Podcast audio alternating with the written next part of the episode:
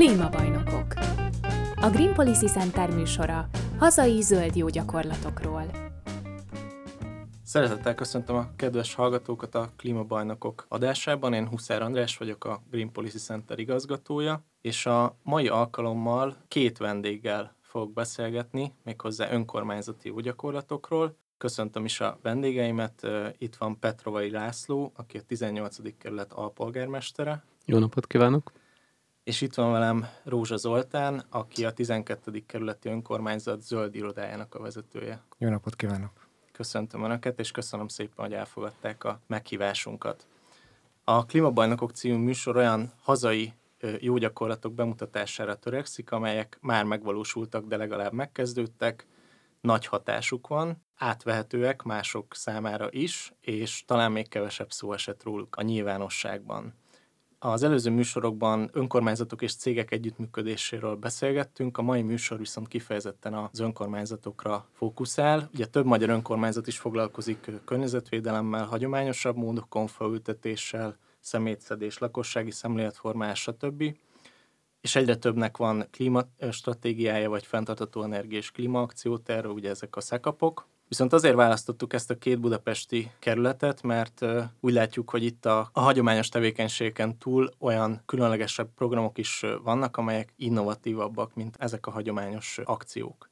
Én elsőként azt szeretném kérni önöktől, hogy röviden mutassák be az önkormányzat által végzett klímavédelmi és egyéb fenntarthatósági tevékenységeiket, és akkor alpolgármester úrnak először megadom a szót. Köszönöm szépen, ahogy említette, különleges helyzetben vagyunk, azt gondolom, az egyik legnagyobb pesti erdőterülettel rendelkező önkormányzat vagyunk, és nagyon-nagyon kiterjedt kertvárosi részeink vannak, tehát néhány lakótelepen kívül gyakorlatilag a kerület egész területe kertváros, és ennek megfelelően elég sok olyan pályázatot, olyan akciót kellett beindítanunk az elmúlt évek során, amelyik ezt a kertvárosi létet vagy milliót szolgálja ki. A másik nagy problémánk pedig az, hogy a klímaváltozás hozadékaként megjelenő intenzív csapadékterheléssel, azzal, ami kerületünk nagyon nehezen tud megbirkózni, mert alig van természetes befogadója. Úgyhogy ezekre kellett reagálnia már az előző önkormányzatnak és a jelenlegi önkormányzatnak is, hogy ilyen címszavakban foglaljam össze, esővízgyűjtőket osztunk a lakosság számára, komposztáló edényeket osztunk a lakosság számára, illetve komposztrácsokat, de komposztáló edényeket is, lombzsákot osztunk ingyenesen a lakosság számára, igyekszünk a parkjainkat fútkútról öntözni, nem pedig a vezetékes hálózatot használni. Kivezettük jóval a törvényi rendelkezés előtt az egyszerhasználatos műanyagokat az önkormányzatunktól. Az elmúlt évek során elvégeztük az intézményeknek az energetikai felújítását, szinte mindenhova napelemparkok kerültek fel a tetőkre, és hőszigeteléssel láttuk el a lehető legtöbb intézményünket, illetve most indítunk egy projektet a Pilisi Park Erdővel alternatív erdőgazdálkodás bevezetéséről. Ezen kívül pedig az önkormányzatunk külön is finanszíroz veszélyes hulladékgyűjtéses a kerületben. Köszönöm szépen, Rózsa Zoltán! Köszönöm szépen a lehetőséget. Én is azzal kezdeném, hogy mi is különleges helyzetben vagyunk. Azt gondolom, kicsit minden budapesti kerület különleges helyzetben van, de most arra gondolok, hogy a természeti adottságaink révén nekünk úgy adákvált feladat volt, hogy akkor a zöld területekkel foglalkoznunk kell, hiszen sok száz hektár erdőterület van a kerületünkben, közel a kerületünk egyharmada erdőterület, illetve a Budapesten egyik legzöldebb kerülete vagyunk. Úgyhogy én azt gondolom, hogy egyik legnagyobb innovációnk, ha lehet így nevezni, az maga a zöld irodának a létrehozása, hiszen mi korábban ezt egy környezetvédelmi kolléga vitte a hegyvidéken ezt a fajta zöld szemléletet és környezetvédelmi ügyeket, addig 2015-ben határozott arról a képviselőtestület, hogy létrehozzon egy ilyen új szervezeti egységet. 5 fővel alakultunk, de most már immár 10 fővel végezzük ezt a tevékenységet.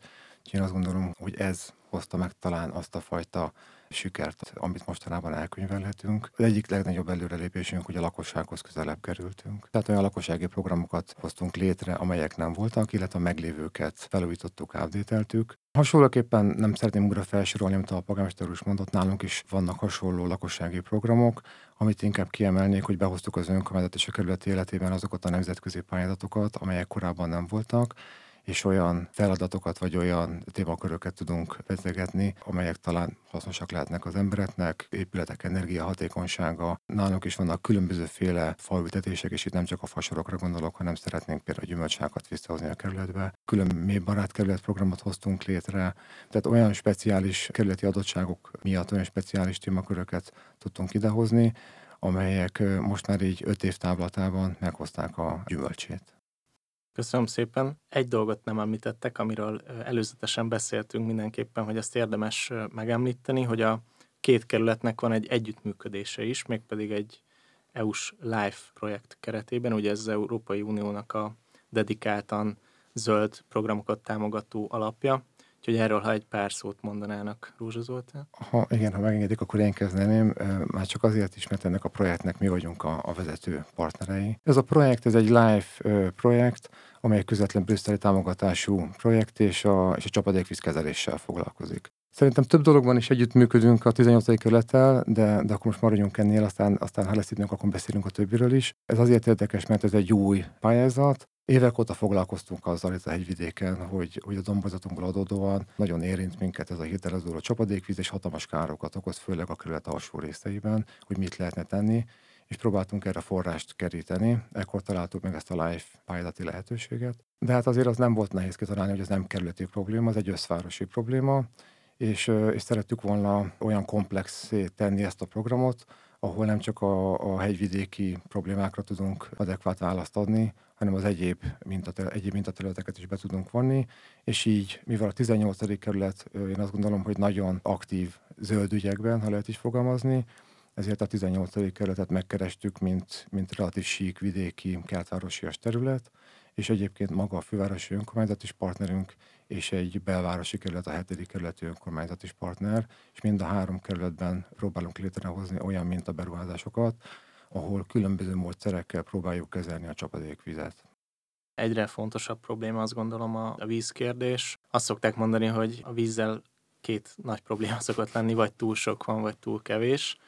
És hát én is Budapesten élőként sokszor tapasztalom azt, hogy egy-egy esőzés mekkora problémát okoz a városban, és hát ennek nem utolsó sorban az is az oka, hogy nagyon sok mesterségesen borított terület van, és nem tudja elvezetni a vizet, és ezért torlódik fel. Alpolgármester úr hogyan látja ezt a projektet, mi lehet ennek az eredménye, és hogyan lehet legjobban alkalmazkodni ezekhez a kihívásokhoz? Hát egy picit messzebbről kezdeném, ugye egy klímavédelemről beszélünk, de van, amikor a klímát védjük, és van, amikor a klímaváltozás ellen védekezünk. A csapadékvízkezelésnek a problémája ez az utóbbi kategória szerintem. És hogy a kérdésre is válaszoljak, nagyon jó az a mondás, amit mondott szerkesztő, hogy amikor sok van, az is baj, amikor meg nincs, az is baj. Én azt gondolom, hogy ebből a szempontból a városi csapadékvízkezelésnek egy szemléletformáláson kell átmenni. Ugye régen az volt, hogy hát burkoljuk a területeket, el kell vezetni, valahogy meg kell oldani, hatalmas közműberuházásokkal elválasztott csatornarendszert építeni, amire se pénz, se posztó, semmi nincsen. Miközben lassan oda jutunk, hogy amikor viszont nincsen csapadék, akkor meg iszonyatos szárazság van. Tehát, hogy olyan megoldásokat kell találni, ami egyrészt kimélje a pénztárcánkat, nem igényel hatalmas költségberuházásokat mondjuk a közművek építése terén, másrészt meg azt a csapadékvizet, ami lehullott az adott területre, megpróbáljuk ott tartani, vagy legalább visszatartani egy lehetőség szerint. És erre ugye mi szívesen tanulunk másoktól, nem csak magunk vagyunk aktívak, hanem szívesen tanulunk máshonnan jó gyakorlatokat. Nekem az eredeti szakmám építész, és a 12. kerületi projektben összefutottam azzal, hogy náluk már régóta ezzel foglalkoznak építésszabályozás terén, és például ebből indult az is ki, hogy nálunk is az építési szabályzatot, amit majd most az év végén fogunk elfogadni, nagyon sok dolgot a 12. kerületnek az előírásaiból emeltünk át, ami mind azt célozza, hogy helyben, szikkasztással vagy más módon kezeljük a csapadékvizet, és ennek a feltételét megteremteni. Náluk az építési szabályzatban az öltetőket preferálják, a helyben csapadékvízgyűjtést előírják új építkezések esetén, tehát minden arra megy, hogy ami lehullik csapadék, az nem egyszerűen bekötjük egy csatornába és elviszük onnan a környékről, hanem megpróbáljuk ott tartani, ösztönözni arra a lakókat, hogy azzal öntözzenek, hiszen arra alkalmas. Ha visszatartják, már azzal segítenek a közműhálózaton, az utcák állapotán, hogy nem akkor engedik el, amikor mindenki más elengedi a csapadékvizet. Tehát alapvetően ezt a szemléletformálásra keresünk most jó megoldásokat. Nagyon fontos vetületet említett a polgármester úr azon keresztül, hogy az önkormányzatoknak nyilván nem csak olyan lehetősége, hogy projekteket csinálnak és együttműködnek egymással, hanem hát van egy helyi szabályozói funkciója is az önkormányzatoknak, amivel szerintem még nem elég bátran élnek bizonyos esetekben. De ehhez kapcsolódó kérdésem az, hogy nyilván a szabályozásnak a megalkotása az egy folyamat, és adott esetben érdekesebb az, hogy milyen folyamatok működnek az önkormányzatban, hogy milyen szempontok tudnak megjelenni egy-egy szabályozásban. Úgyhogy nekem ehhez kapcsolódóan két kérdésem lenne. Az egyik az, hogy hogyan vonják be a lakosságot, a helyi közösségeket a tervezésbe, akár projektszinten, akár szabályozási szinten. Szerintem az érdekes lehet, hogy hogyan tudják a helyben lakók részben javaslataikkal, részben problémáikkal befolyásolni a zöld politikai szabályozást. Most nyilván itt erről beszélünk, lehetne másról is beszélni, de itt most kifejezetten engem ez érdekelne, és hogy milyen intézményi garanciái vannak annak, hogy igenis megjelennek a zöld szempontok a helyi önkormányzati rendeletekben, vagy egyéb szabályzatokban. Rózsa Zoltán? Nagyon érdekes kérdés. Valóban nem csak zöld szempontból érdekes, hanem úgy ámblok az önkormányzatiság szempontjából érdekes kérdés. Én azt gondolom, hogy ha az eléről kezdem, maga az önkormányzatoknak kell, vagy kellett átalakulniuk. Tehát ami régen jellemző volt, azért már több mint 20 éve közigazgatásban dolgozom, még akkor is jellemzően ez volt a módi, hogy az önkormányzat kitalálta a stratégiákat, a koncepciókat, és végrehajtotta, és a lakosságot maximum tájékoztatta. Jellemzően ez volt a hozzáállás. És azt gondolom, hogy sokkal jobban egy ilyen szolgáltató önkormányzattá kell átalakulniuk az önkormányzatoknak, és hál' Istennek egyébként nagyon jó példák vannak erre, és a legtöbb önkormányzat rá is tért erre az útra. Többek között mi is, és valóban nem csak a zöld ügyeknél elmondhatnánk, hogy akkor a klímastratégiánkat, a szakapunkat, az egyéb környezetvédelmi programunkat milyen közösségi bevonással készítettük. Azt gondolom, hogy ez elmondható, hál' Istennek a legtöbb stratégiára ma már az önkormányzatoknál, tehát valóban különböző workshopokkal, kérdőívezésekkel. Mi például nagyon sokszor kimegyünk családi rendezvényekre, amiket egyébként is tart az önkormányzat, és akkor ott is próbáljuk interjúolni az embereket, hogy milyen témában mit gondolnak. És azt gondolom, hogy egy pozitív előrelépés van, mert ezt a lakóknak is meg kell tanulniuk. Tehát én azt gondolom, hogy az egész közigazgatás ezt most még tanulja. Ugyan már egy 10-15 évet elkezdtük, de mi mindig csak a tanulási fázisban vagyunk, azt érzem. Hiszen az embereknek meg kell szokniuk, hogy számít a véleményük, viszont azt is meg kell szokniuk, hogy mikor mit kérdezünk, akkor arra válaszoljanak. Tipikus jó példa, azért a jó bevált gyakorlat minden önkormányzatnál szokott lenni lakossági fórum. Azért itt még mindig az a jellemző, hogyha megkérdezzük, hogy ezt a fát ide ültessük-e, akkor 10-ből 9 az a válasz, hogy igen, de a járdával mi a probléma, de hogy én nem tudok parkolni. Tehát, hogy egy kicsit fókuszálni kell egyébként mind a két félnek, ezt még tanuljuk, szerintem jó irányban vagyunk. De az kétségtelen tény, hogy sokkal jobban bevonják az önkormányzatok és mi is a lakókat. Ezt ők érzik. Én azt gondolom, hogy ez a kulcsa egyébként a projekteknek is, mert hogyha ők ezt jobban magukénak érzik és látják benne a véleményüket, akkor arra vigyázni fognak és jobban karban tartják, mondjuk nem tudom, egy játszótérfejlesztés tipikus jó példa erre, hogyha közösen tervezzük meg velük a játszóteret, vagy azt a kutyafutatót, akkor ez sokkal tovább fenntartható lesz. Én azt gondolom, hogy jó irányba haladunk. Teljesen véletlenül én is a 12. kerületben lakom, és már nem egyszer kaptam e-mailen keresztül kérdőívet az önkormányzattól, úgyhogy ezt a fajta bevonást valamennyire én is éreztem. Még egy kérdés erejéig önnél maradva a zöld irodát említette, ugye ez egy jó gyakorlatként azonosítható, de természetesen nyilván a kompetenciáktól, a működéstől is sok minden függ. A zöld iroda mennyire tud hatással lenni a kerületi szabályalkotásra, tehát megkérdezik-e a véleményét, tehet-e javaslatokat ezzel kapcsolatban, ez hogy működik? Abszolút, ez egy koncepcionális elvárás is volt, amikor megalakult a zöld iroda. Amikor létrehozta az önkormányzat ezt a szervezeti egységet, akkor még nem volt teljesen tiszta, hogy mi is lesz pontosan a feladata.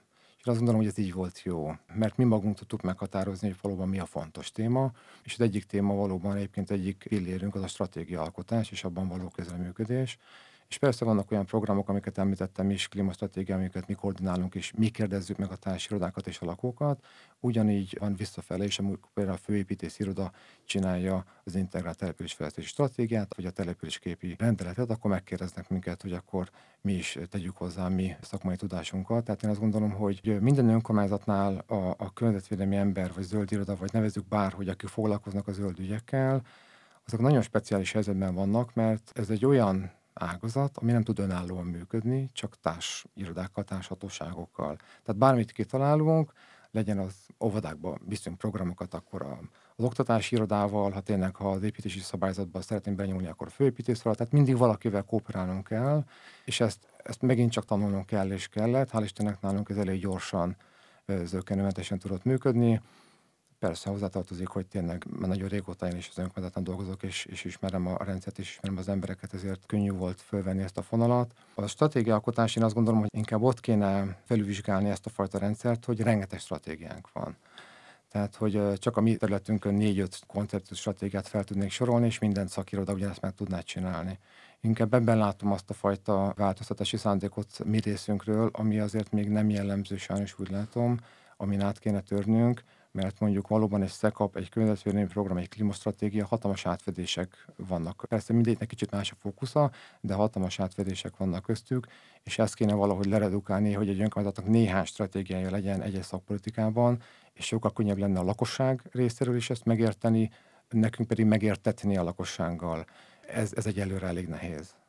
Ennek a műsornak a létrejöttét is az hívta életre tulajdonképpen, hogy én is azt tapasztalom, hogy nagyon sok és nagyon szép leírt dokumentum áll a rendelkezésünkre, viszont a végrehajtás az mindig egy sokkal nehezebb történet, és azt szeretnénk bemutatni, hogy a gyakorlatban is vannak már olyan megoldások, amit át lehet venni, úgyhogy ezzel abszolút egyetértek, hogy nem elég, hogy stratégiák léteznek, azokat végre is kell hajtani, viszont ebben egy fontos szerep juthat egy ilyen zöld irodának, ami, ha jól értem, körülbelül a minisztériumi főosztályoknak felel meg egy-egy ilyen iroda az önkormányzaton belül.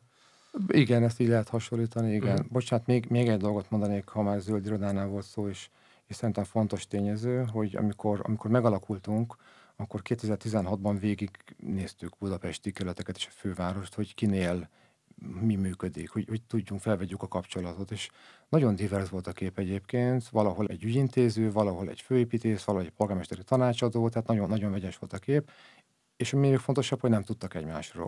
Tehát mi 2017-ben létrehoztunk egy Közöld Fórum nevű kis fórumot, ahol első ízben, tényleg 2017-ben meghívtuk ezeket az embereket, hogy jöjjünk össze, lássuk egymást. És már az első alkalommal olyan pozitív visszajelzések voltak, és egy olyan hiánypótló valami volt, hogy azóta is hál' Istennek ez él, és ami nagy előny szerintem még, hogy ez meg tudott maradni szakmai síkon, teljesen mindegy, hogy az adott település milyen fajta színekben tündököl, mert én azt gondolom, hogy a szakmát csak így lehet űzni, és csak így lehet egy városban működni, illetve talán még erről szó lesz ebben az esetben is, de akármelyik koncepció vagy lakosságbevonás minden szempontból érdekes kérdés Budapest helyzete, ez a kettős közigazgatás, ami ezért megint megérne egy misét. Igen. Mielőtt ebben belemennénk esetleg részletesebben, a 18. kerületben hogyan működik a lakosságnak a bevonása a tervezésbe, aztán a visszajelzések nyomonkövetés, illetve milyen intézményi garanciái vannak a zöld szempontok beépülésének a helyi szabályozásba?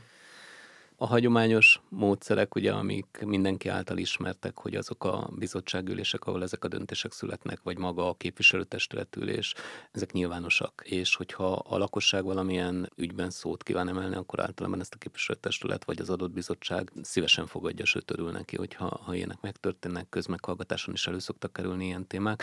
Ezek a klasszikus módszerek. Ugye változnak az emberek, változik a kor, változik a technológia.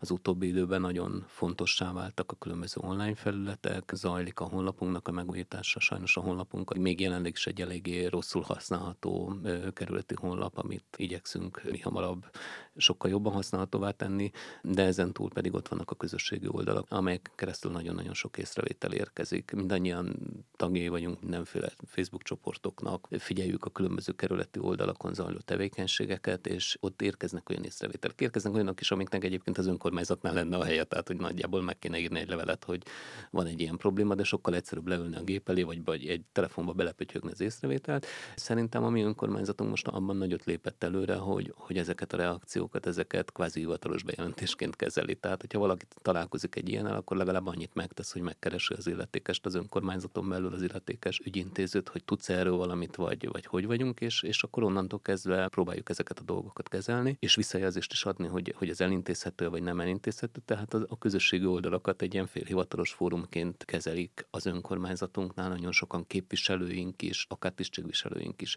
Ehhez hozzá is szoktak a lakók, és nem biztos, hogy az a lehető legjobb megoldás lett, de hát a hatékonyság az viszont vitathatatlan, tehát gyorsan intéznek el az ügyek.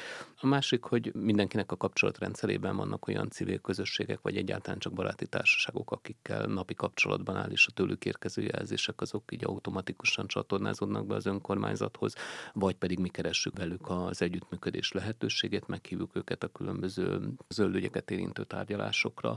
A harmadik pedig, ahogy említettem, nálunk például nagyon sok erdőterület van, elég jelentős zöld területtel rendelkezünk, főleg Pesti oldal viszonylatában végképp igaz ez ránk, és itt egy eléggé környezettudatos lakosság él a kerületünkben, akik öntevékenyen szerveznek akciókat, elsősorban például erdőtakarítás, ez szinte két havi rendszerességgel, vagy havi rendszerességgel valamelyik csoport kitalálja, hogy ki kéne takarítani ott a környéken az erdőt, összegyűjtenek rá pár embert, ez a pár, az úgy értem, hogy 50-100 embert is akár, és akkor elindul egy ilyen csapat, aki elkezdi kitakarítani az erdőt.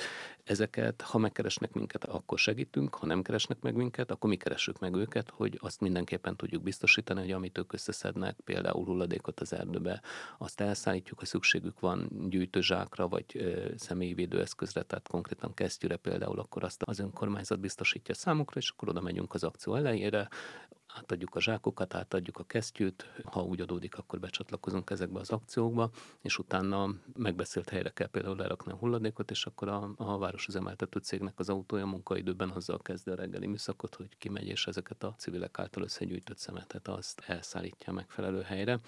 Intézményi keret az a környezetvédelmi irodánk, tehát nálunk nincsen zöld iroda, hanem a környezetvédelmi irodánk működik. Korábban csoportként, amióta mostani vezetés van, azóta irodai szintre van emelve a környezetvédelem ügye. Ezen kívül pedig van egy erdőgondnokságunk is, amelynek az ott dolgozóknak feladata az kifejezetten az erdőkben való járőrözés, az erdők tisztaságának a felügyelete és a kapcsolattartás a Pilisi Park Erdővel, mert maga az erdőterülete az a kerületünkben a legtöbb erdőt a Pilisi Park Erdő kezeli, tehát mi az erdő területén belül túl sok mindent nem tehetünk, viszont nagyon jó kapcsolatban vagyunk a Pilisi Park Erdővel, és akkor az erdőgondnokságunk tartja velük így a kapcsolatot, tehát az erdők az egy ilyen külön részterülete a kerületi zöld stratégiának. Ha már Rózsa Zoltán említette Budapestet, mármint hogy a fővárosi önkormányzatot, akkor tényleg egy rövid szó erejéig beszéljünk erről, hogy milyen az együttműködés kifejezetten zöld ügyek szempontjából a főváros és a kerületek között, mik a kihívások, vagy mik a jó gyakorlatok ebben. Ha nagyon röviden kell szólnom, akkor azt mondanám, hogy nagyon jó a kapcsolat. Ott is azért fejlődött ez a fajta szervezeti struktúra, létrejött egy új főosztály, akik a klímavédelem különböző aspektusaival foglalkoznak.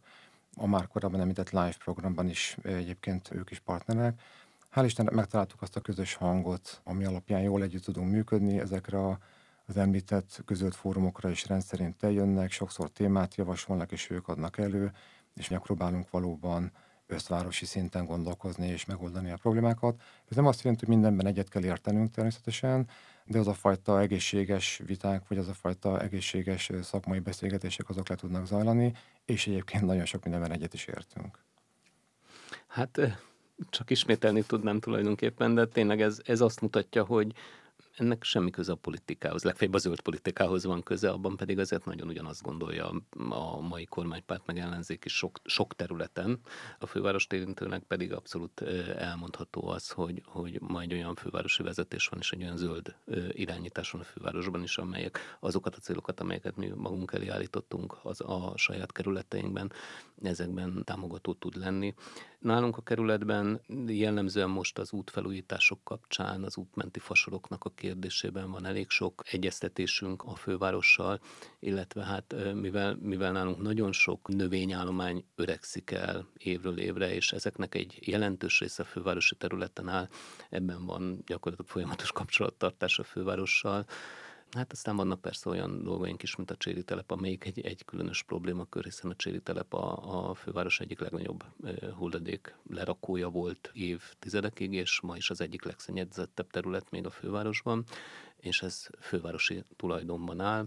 Kármentesítést meg kéne valahogy oldani, ennek a költségeit, ezeket majd viselnie kell a magyar államnak és a fővárosnak közösen, erre most már bírósági ítélet kötelezi őket, viszont a mi területünkön van, tehát a mi közigazgatási területünkön van egy hatalmas ilyen szennyezett terület, ahol konkrétan vannak olyan részek, ahol az ember hegyet mászik, és amikor fölír a tetejére és lenéz a lábbal, akkor látja, hogy szemétkupacon áll, csak már benőtte a gaz. Hosszú távon ezzel is kezdeni kell valamit. Szóval vannak nem annyira vitáink, mint megoldandó problémáink, és amit még szerettem volna mondani, hogy én azt gondolom, hogy környezetvédelemben, zöld politikában olyan évtizedes elmaradásai vannak fővárosnak, akár az országnak is, hogy még messze azelőtt a pont előtt vagyunk, ahol majd elkezdünk vitázni dolgokról. Egyelőre a megoldandó problémákra kell koncentrálni, azokat meg nagyjából mindenki ugyanúgy látja. Tehát még bőven vannak előttünk olyan évek, amikor nem kell senkivel veszekedni, hanem egyszerűen csinálni kell. Azért nagyon jó ezeket a szavakat hallani, és sokkal több problémára számítottam itt az együttműködésben, de nagyon fontos, és szerintem a hallgatók is egyetértenek vele, hogy ezek a típusú ügyek tényleg nemzeti érdek, hogy megoldódjanak, vagy kezeljük őket. A megoldásokban lehet vita, de azt hiszem, hogy a szavaikból azt hallottam ki, hogy legalább a problémaérzékelés az elég hasonló, és a megoldásra törekvési szándék is megvan. A beszélgetés vége felé azért egy aspektussal nem lehet nem beszélni, ez pedig a pénzügyek. Ugye hallottunk itt sok szép tevékenységet, meg célt, amit az önkormányzatok el akarnak érni, de hát ugye bár nyilván van ilyen is, hogy önkéntesség, vagy önkéntes munka, és ugye említették, a lakosság is szívesen részt vesz a programokba, projektekbe, de hát azért nyilván kellenek ehhez források is. Ugye említették a LIFE projektet, az egy külső forrás. Nekem az lenne a kérdésem, hogy az önkormányzati költségvetésben egyáltalán megjelenik-e külön sorként például a zöld tevékenységek, mint költségvetési tétel, vagy milyen arányok vannak az önkormányzatnak a költségvetésében, százalékosan mennyi forrást szán ilyen típusú tevékenységekre? Nehezet kérdezett. Az biztos, hogy megjelenik, és szemmel láthatólag megjelenik az önkormányzat költségvetésében a zöld ügyeknek a finanszírozása, de vitathatatlan, hogy hát sosincs annyi pénz, amennyi elég értelemszerűen. Tehát valljuk be, ez is olyan ügy, mint sok másik, hogy a világ pénze nem lenne elég, de én azt gondolom, hogy nem mindig, tehát az zöld ügyekben nem mindig pénzkérdés ez a dolog. Tehát, hogy kicsit visszatérve a lakosságra, azért nem szabad elfelejteni, hogy velük együtt tudunk nagyot elérni. Ez nem olyan dolog, hogy építek egy utat a lakók nélkül, és akkor is át tudom adni, hanem először a lakók fejében egy kicsit változtatni kell, ha tetszik, szemléletet formálni, és akkor utána óriási aktivitást lehet elérni velük, és akkor lehet érdemben felmutatni sok mindent. És ezen szerintem jó úton járunk. Nagyon sok olyan programot hoztunk létre, ami kimondottan a lakosságnak a szemléletformálása, ismeretterjesztésének a bővítésére szolgál. Pont ennek az érdekében, hogy utána sokkal aktívabban menjenek, botanikai sétákat szervezünk, különböző túrákat, klímabarát estéket, amikor beszélünk tényleg olyan dolgokról, amikor az urbán legendákat, meg a tévhiteket megpróbáljuk ledönteni. És hogyha egy problémát megismernek, ad abszurdum magukénál teszik, akkor utána tesznek is érte. Nagyon jó példa volt, amit a polgármester is mondott, a személyszerzés kérdése is. Hát tényleg 10 milliókat elkölthetne az önkormányzat, meg sokszor is költünk egyébként hulladék elszállításra és gyűjtésre, de ezek a lakossági személyszedések nagyban megsegítik egyébként anyagilag is ezt a részt. Most persze egy személyszedésnél nem fogunk milliókat nyerni, de hogyha ezeket összeadjuk, akkor igen, és azért sok önkormányzat létrehozott olyan lakossági programokat, hogy közterület, örökbefogadás, különböző olyan tevékenységeket, amik megint csak segítenek ebben. Én azt gondolom, hogy így együttesen azért már egy valóban jelentős elméleti összeget mondhatnak ki az ember, de valóban nem felejthetjük el, hogy vannak olyan kötelező feladatok, amit mindenféleképpen el kell látni, és azért a zöld témában a legtöbb önkormányzat, aki ebben aktív, és azt gondolom, hogy 18-12-et mindenféleképpen ide tartozik, egy csomó olyan dolgot is ellátunk, ami nem kötelező önkormányzati feladat. Erre valóban szán az önkormányzat forrást, és ahogy említette is ez a LIFE program, tehát be kell hoznunk olyan külső finanszírozást is, ami segít ebben nekünk. Ebben is még sokat kell fejlődnünk, mert azért a magyar önkormányzatok elkényelmesedtek a 100%-os támogatású operatív programokban, és azért jellemző volt arra, hogy amire volt kiírás, akkor arra pályázunk. Hál' Istennek azért kezd lassan megfordulni ez. Mi most már azért 5 éve foglalkozunk közvetlen brüsszeli pályázatokkal, ahol mit találjuk ki, hogy mire kérünk pénzt, és mi kérünk pénzt Brüsszeltől. Igen, itt van bizonyos önerő. Ezt be kell látni, de azért ez a LIFE projekt sem fogja a 3 kerület, illetve a főváros problémáját egy csendítésre megoldani, még ha 4 éves a projekt, akkor sem, de viszont arra tökéletes, hogy ki tudunk próbálni különböző mintaprojekteket, és el tudunk indulni egy úton, és utána be tudjuk ütemezni, hogy akkor ezt a problémát ennyi idő alatt meg tudjuk oldani. Én azt gondolom, hogy ez így komplexen, együttesen adhatja azt a fajta költségvetést, amire esetleg rákérdezett, de azért számot nem tudnék mondani.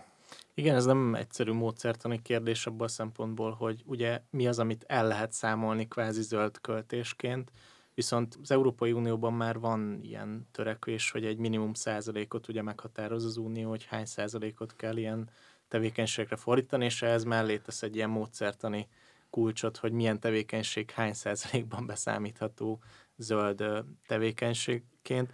Mi egyébként a Green Policy Centernél azt szoktuk mondani, hogy ha valóban meg akarja tudni az ember, hogy egy adott intézmény, vagy önkormányzat, vagy az állam mennyire veszi komolyan a problémát, akkor a költségvetést kell megnézni, hogy mire költ, mert ugye vannak ugyan kötelező feladatok, ahogy említette is, de azt hiszem, hogy azért van egyfajta döntési szabadság is, hogy milyen tevékenységre költ az önkormányzat. 18. kerületben hogyan néz ki ez a dolog? Itt az utolsó mondatnál azzal azért vitatkoznék, tehát a döntési szabadság akkor van, amikor van keret. Tehát, hogy van miről dönteni. És ugye azért az önkormányzatok nem arról híresek, hogy belefulladnak a pénzbe, tehát a rengeteg kötelező feladat mellett rengeteg kötelező költség is megjelenik. Ugye ellátni azokat a feladatokat, az mind embereket igényel, azoknak az embereknek bérköltsége van, bérköltségeknek járulékköltsége, és akkor hirtelen hatalmas összegek szakadnak el. Tehát, hogyha ha én megpróbálnám százalékos arányban kifejezni az egyébként külön soron megjelenő környezetvédelmi költségeket, akkor valami nagyon-nagyon kicsi százalékot mondanék a kerületi költségvetésbe. Mégis, amire költünk, azért azok hatékonyan költődnek el. Tehát mondjuk esővízgyűjtőkre évente 20 millió forint körüli összeget költöttünk el. Az idén a komposztálóknak az osztása az egy ilyen 5 millió forintos nagyságrend volt. Nagyon jó példa volt a veszélyes hulladékgyűjtés, amit mi az önkormányzatnál külön költségvetésből is finanszírozunk, és talán a budapestiek azok szembesültek vele, hogy ebben az évben a fővárosnak nem maradt forrása arra, hogy saját maga lomtanítás mellett veszélyes hulladékgyűjtést is szervezzen, és ezért mi kvázi beszálltunk helyettük, és az egyébként a tavaszi időszakban megrendezett önkormányzati veszélyes hulladékgyűjtést áttettük az egyébként ősszel szokásos lomtanítás idejére, hogy a lakosságban ne ébredjen az a hiányérzet, hogy hát eddig mindig lehetett leadni veszélyes hulladékot, és akkor most mi lesz vele. Ez is eddig 2-3 millió forint volt évente, ebben az évben bizony fölmegy 5 millió forint fölé az összeg, amit elköltünk erre a célra.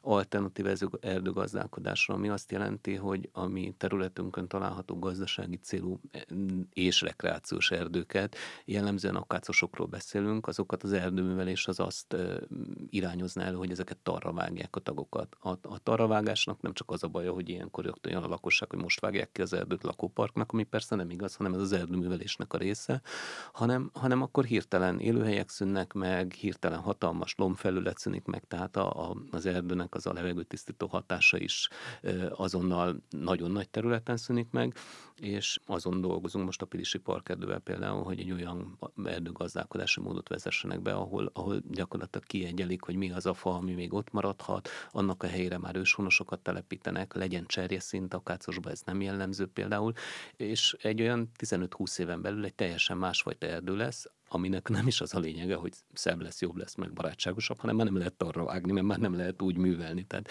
fizikailag akadályba fog ütközni az, hogy érdemes legyen arra vágni. Amiről nem beszéltünk, de szerintem nagyon fontos, és ez valahol a költségekben mégiscsak megmutatkozik, hogy a közösségeknek, mint amilyen az önkormányzatok, az állami szférának van abban felelőssége, hogy a viszonylag drága technológiákat is vásárolja meg, ruházzon be, mert azzal, hogy belép a piacra, mint közösségi költekező, nem tudok rá mit mondani, és ezáltal ezeknek a technológiáknak a fejlesztésébe kvázi finanszírozóként a piaci oldalra belép, ezzel azt hozza, hogy a lakosság számára később ezek olcsóbbak lesznek, hiszen valaki megfizette már a fejlesztés árát. Ugye most vannak azok a pályázatok, amik már a lakosság fel is nyitnak, például ez a napelemes pályázat, ami 100%-ban támogatja, de tulajdonképpen mi történik? Itt is az történik, hogy az állam a maga részéről beszáll a napenergia felhasználásának a finanszírozásba azáltal, hogy megfinanszírozza a fogyasztóknak, hogy vegyetek napelemes technológiát, fizessétek meg a napelemes technológiának az árát, mert ha megfizetitek, akkor a nagyszámok törvény alapján ez hosszú távon olcsóbb lesz, és a végén majd nem kell nekem megfinanszírozni, mert meg fogja érni. Ugyanez igaz a nálunk tapasztalható energetikai felújításokkal, vagy például a gépjárműállomány cserével. Mi egy csomó gépjárműt adtunk el, amilyen 10-12 éves, évente vizsgáztatott, rengeteg olajat fogyasztó, meg rengeteg szervizköltséget generáló járművet adtunk el, és mind az önkormányzatnál, mind a cégeinknél igyekszünk olyan járműveket vásárolni, amik egyáltalán vagy alternatív hajtásokkal rendelkeznek, tehát például az ügyintézőink azok is e-apokkal járnak ki, elektromos töltésű autókkal járnak ki, ezeknek lényegesen kevesebb a szervizköltsége, az önkormányzat tetejére telepített napelemes kiserőmű biztosítja a töltésüket, és hát úgy egyébként mellékesen klímavédelmi célokat is szolgálnak, de alapvetően megint arról szól a történet, hogy olyan technológiákba is beruház az önkormányzat, amit még a magánszemélyek közül csak a módosabb réteg enged meg magának. Azt hiszem, hogy ez kiemelhető, és ez tényleg egy fontos szempont, amit mondott a polgármester úr, hogy nem csak az összeg számít, amit elkölt valaki, hanem hogy mire költi el, és hogy milyen egyéb pozitív előnyei lehetnek. Gerjeszt más folyamatokat. A beszélgetés végén még azt szeretném megkérdezni önöktől, hogy milyen 1-2-3 olyan fontos terv van a zöld szempontból az önkormányzataiknál, amik kiemelendőek. Rózsa Zoltán? Hát olyan témákat tudnék most hozni, amivel alapvetően bajban vagyunk. Tehát, hogy ne csak a szépülési jóról beszéljünk. 1-2 olyan témakört is bedobnék, amivel egyébként a fővárossal közösen, vagy talán még az állammal közösen kellene foglalkoznunk. Állandó problémánk, és valamit kell csinálni a közeljövőben a hulladékkal. Ugye itt megint Budapesten a kettős közigazgatás miatt alapvetően ez fővárosi kompetencia, de speciál ebben pont annyira nem értünk egyet a fővárosa ennek a kezelésében, és még nem találtuk meg közösen a megoldást erre, de értelemszerűen a lakók hozzánk fordulnak, hiszen nem ismerhetik, és nem is kell tudniuk, hogy a feladat felosztás az hogy van, de hozzánk jönnek, hogy a szemetes és a környék, vagy éppen egy szelektív hulladékgyűjtő szigetnél oda teszik a sittet. Mi meg annyit kéne, hogy csináljunk, hogy továbbítjuk a fővárosnak, de értelemszerűen nem csak annyit teszünk, hanem sokszor akkor elvisszük. És egyébként itt visszautalnék erre a fővárosi jó együttműködésre, azért ebbe az is beletartozik, hogy azért nagyon sok kerület plusz munkát vállal egyébként azért, hogy ez jól működjön, például hulladékkezelésben is, és egyébként a csapadékvíz LIFE projektnél, csapadékvízkezelésnél is alapvetően nem kerületi kompetencia kéne, hogy legyen, és én azt gondolom, hogy ebben egy nagy előrelépés van, hogy most már a kerületek felmérték azt, hogy persze mutogathatunk mindig egymásra, de attól mi nem fogunk előrébb haladni, és ezért próbálunk inkább összefogni. Szóval a jövőre tekintve a hulladék kérdése biztos, hogy valamit kezelnünk kéne összvárosi szinten, illetve hát ugye nagyon sok önkormányzatnak, településnek van szekapja, többek között nekünk is, ahol ugye nagy vállalásokat tesznek az önkormányzatok, klímavédelmi vállalásokat, ami alapvetően 2030-ra 40%-os üveg, tehát üvegházhatású gáz csökkentést, ami azért egy kerület életében óriási feladat, és a legnagyobb problémánk az, hogy nem nagyon van ráhatásunk. Tehát pont azok a témakörök, a közlekedés, az épületenergetika, amik vagy állami, vagy fővárosi kompetencia, azokban vannak a nagy potenciálok, tehát mondjuk a mi kerületüket tekintve 2015-ös állapotban a közlekedés kb. 20%-ot vesz ki CO2 kibocsátásból, és az épületek pedig 80%-ot, ami nálunk megosztódik 40-40%-ra, 40% mondjuk a lakóépületek, és 40% nálunk nagyon sok régi olyan középület van, mint például a kórházak. Tehát én szabad, mint kórház nagyhatalom vagyunk, de ha mindenki maga előképzeli mondjuk a János Kórházat, ami azért nem most épült, és azért rengeteg energiai beruházás nem történt vele.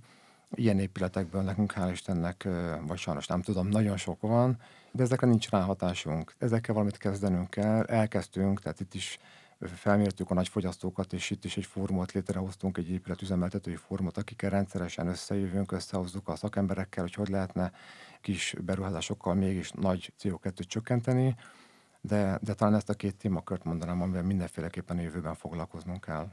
A polgármesterünk? Nekünk a hulladék az egy nagyon ambivalens kérdés. Az egyik, nekünk is nagyon nagy problémát okoz másokból, hogy város széle vagyunk olyan települések határán, ahol mondjuk drágább a hulladéknak az elszállítása, ezért napi szinten szembesülünk azzal a problémával, hogy beszállítják hozzánk a hulladékot, és a kerület határon lerakják. Tehát ez egy kezelendő probléma. Ezzel például hosszú távon is számolnunk kell, sajnos nem nagyon tudjuk ezt. Elég hosszú kerület határunk van, nem lehet mindenhol embert állítani. A másik oldalról viszont szerencsés helyzetben vagyunk, mert újrahasználati központ is van a kerületben, hulladékudvar is van a kerületben, tehát például nálunk a szelektív szigetek problémája az elkezdett degradálódni arra a területre, hogy alig van most már szelektív sziget, mert egyszerűen nem lehetett a tisztaságot rendesen megőrizni, vagy a rendet megőrizni azokon a helyeken, ahol ezt a szelektív szigetek voltak. Ezek szépen felszámolódtak, viszont helyette ott vannak a hulladékudvarok, meg az újrahasználati központ kerület határon belül, ahova, és a lakók most már ismerik is ezeket a helyszíneket, ahova a szelektív hulladékot le lehet rakni, és ezt használják is a lakosság. Nálunk az a legnagyobb probléma, hogy az elején említettem, a beszélgetésnek a csapadékvízkezelés. Ebben mi ugye itt a Ránov kapcsán, tehát a közös projektünk kapcsán is ebben várunk eredményeket, illetve az építés szabályozása, ahogy említettem, az nekünk reményeim szerint nagyon sokat fog segíteni a most évvégén életbe lépő új szabályozásunk a csapadékvízkezelés tekintetében. Hatalmas potenciált látok a komposztálásban, túl azon, hogy a lakosság számára komposztrácsokat osztunk, ami ugye azt eredményező, hogy kevesebb zöld hulladékot kell elszállítani, helyben marad a tápanyag, tehát hogy megvan ennek minden előnye, de jelentős parkterületeink vannak, és jelenleg ez igazán az ott képződő zöld hulladék, ami nem kevés, az bizony nem hasznosul optimális módon. Ennek a hasznosítására azért még bőven vannak lehetőségeink. Ami pedig egy nagyon érdekes megoldandó probléma, és szintén szerepel a Ránov pályázat keretein belül, az a parkolás problémája. Ugye említettem, van néhány lakótelep is a kerületben, az a néhány lakótelepen viszont nagyon sokan élnek, és viszonylag régi építésük eltekintve mondjuk a Glóriát lakóteleptől, egy olyan időszakban épültek, amikor még kevesebb parkolóhelyet biztosítottak, mint a hány lakás épült a területen, tehát konkrétan a lakatos lakótelepen ott 0,5-ös volt a szorzó, tehát minden két lakás után kellett egy parkolóhelyet biztosítani, ma pedig nagyjából minden második lakásnál már két autónak kellene megoldani a parkolóhelyét. Parkolóhelyeket kell teremteni, nincs alternatíva, tehát meg kell teremteni. Nem lehet azt csinálni, mint a belvárosban, hogy egyszerűen nem adok parkolóhelyet, és akkor majd arra azt várom, hogy majd akkor nem jönnek be az autók. Itt nekünk az emberek az otthonukba mennének haza a saját gépjárműveikkel, meg kell oldani a parkolóhelyeket, de a parkolóhely ugye mivel jár? Burkolt felület mivel jár? Csapadékvíz problémával. Nekünk most itt pont a Ránovban van egy olyan projektünk, amikor kavicsgyepes parkoló kialakítását fogjuk megvalósítani a lakatos lakótelepen, tehát hogy egy olyan parkolómezőt, ahova az autó biztonsággal állhat, ugyanakkor viszont a csapadék nem kell onnan elvezetni a csapadékot, mi több, még valamennyi kis zöld felületet is nevelget ez a csapadék, és ezzel még a levegő tisztaságot is szolgálja. Ilyen megoldásokat, vagy például a másik, amit csinálunk itt két utcában is, ezek a faárkos vízelvezető rendszerek, amikor nem egyszerűen csak egy árkutás az önkormányzat, hogy hát akkor ott majd elvezetődik a víz, amely általában nem biztos, hogy elvezetődik, inkább csak összegyűlik, és akkor minden évben látunk 2-3 olyan fotót a Facebookon, hogy valaki éppen megpróbált leparkolni az útszélére, és aztán beleborult az árokba, mert nem tudta, hogy ott árok volt mellette, hanem olyan úgynevezett faárkos rendszert alakítunk ki, ahol ezekben az árkokban egy szikkasztó gerendát hozunk létre gyakorlatilag, és olyan növényzetet telepítünk bele, amelyik bírja ezt a fajta változatos, hol van víz, hol nincs víz állapotot, és egyúttal mondjuk még a parkolás is megoldható azokon a területeken, ahol mondjuk a fákat nem ültettük be. Teherbíró ez a szivárgó gerenda, rá lehet állni, mégis elvezeti a vizet. Tehát érdekes kihívások ezek, kezelni kell őket, vannak lehetőségeink, és ezeken fogunk dolgozni. Ez egy jó lehetőség, ez a LANOF. Köszönöm szépen, hogy mindezt elmondták. Most sajnos le kell itt zárnom a beszélgetést, pedig tudnánk még azt hiszem folytatni. Köszönöm szépen Petrovai Lászlónak, a 18. kerület alpolgármesterének és Rózsa Zoltánnak, a 12. kerületi önkormányzat zöld irodájának vezetőjének, hogy elfogadták a meghívásunkat. Én reménykedem benne, hogy a mai beszélgetésből nem csak más önkormányzatok, hanem mindenki tudott valamit tanulni, és hát arra bíztatunk mindenkit, hogy működjünk együtt az ilyen és hasonló tevékenységekben. Én köszönöm szépen a figyelmet a hallgatóknak, és várjuk Önöket legközelebb is. Viszonthallásra! Viszonthallásra! Viszonthallás! Klímabajnokok. A Green Policy Center műsora hazai zöld jó gyakorlatokról.